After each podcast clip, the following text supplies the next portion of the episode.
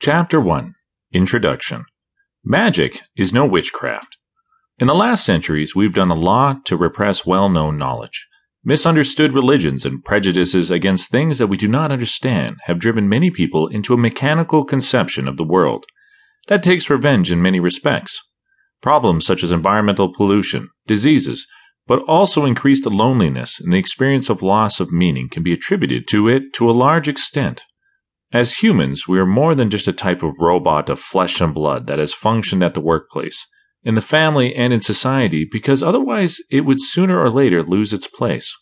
Magic is not a new invention, and it also has nothing to do with good and bad. First of all, magic is a kind of language with the help of which we can make contact with our surroundings. Where the word language is misleading, really magic is not dependent on a particular word or language. In order for magic to work, it does not matter whether we communicate in Latin, German, English, or Elvish. Magic has much more to do with internal reality, as it would be connected to a summoning of darker powers. As a wizard, I have been dealing with real magic for many years, and I also support clients with it. With my help, they manifest their wishes and desires and make them become reality, but some also handle horrible, formative experiences with magic.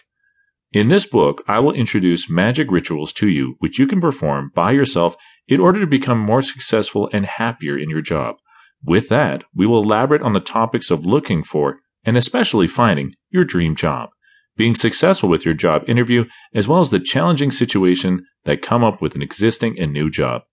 My goal is for you to go into your future with more success and happiness after reading this book. Yours, Magus Herbst.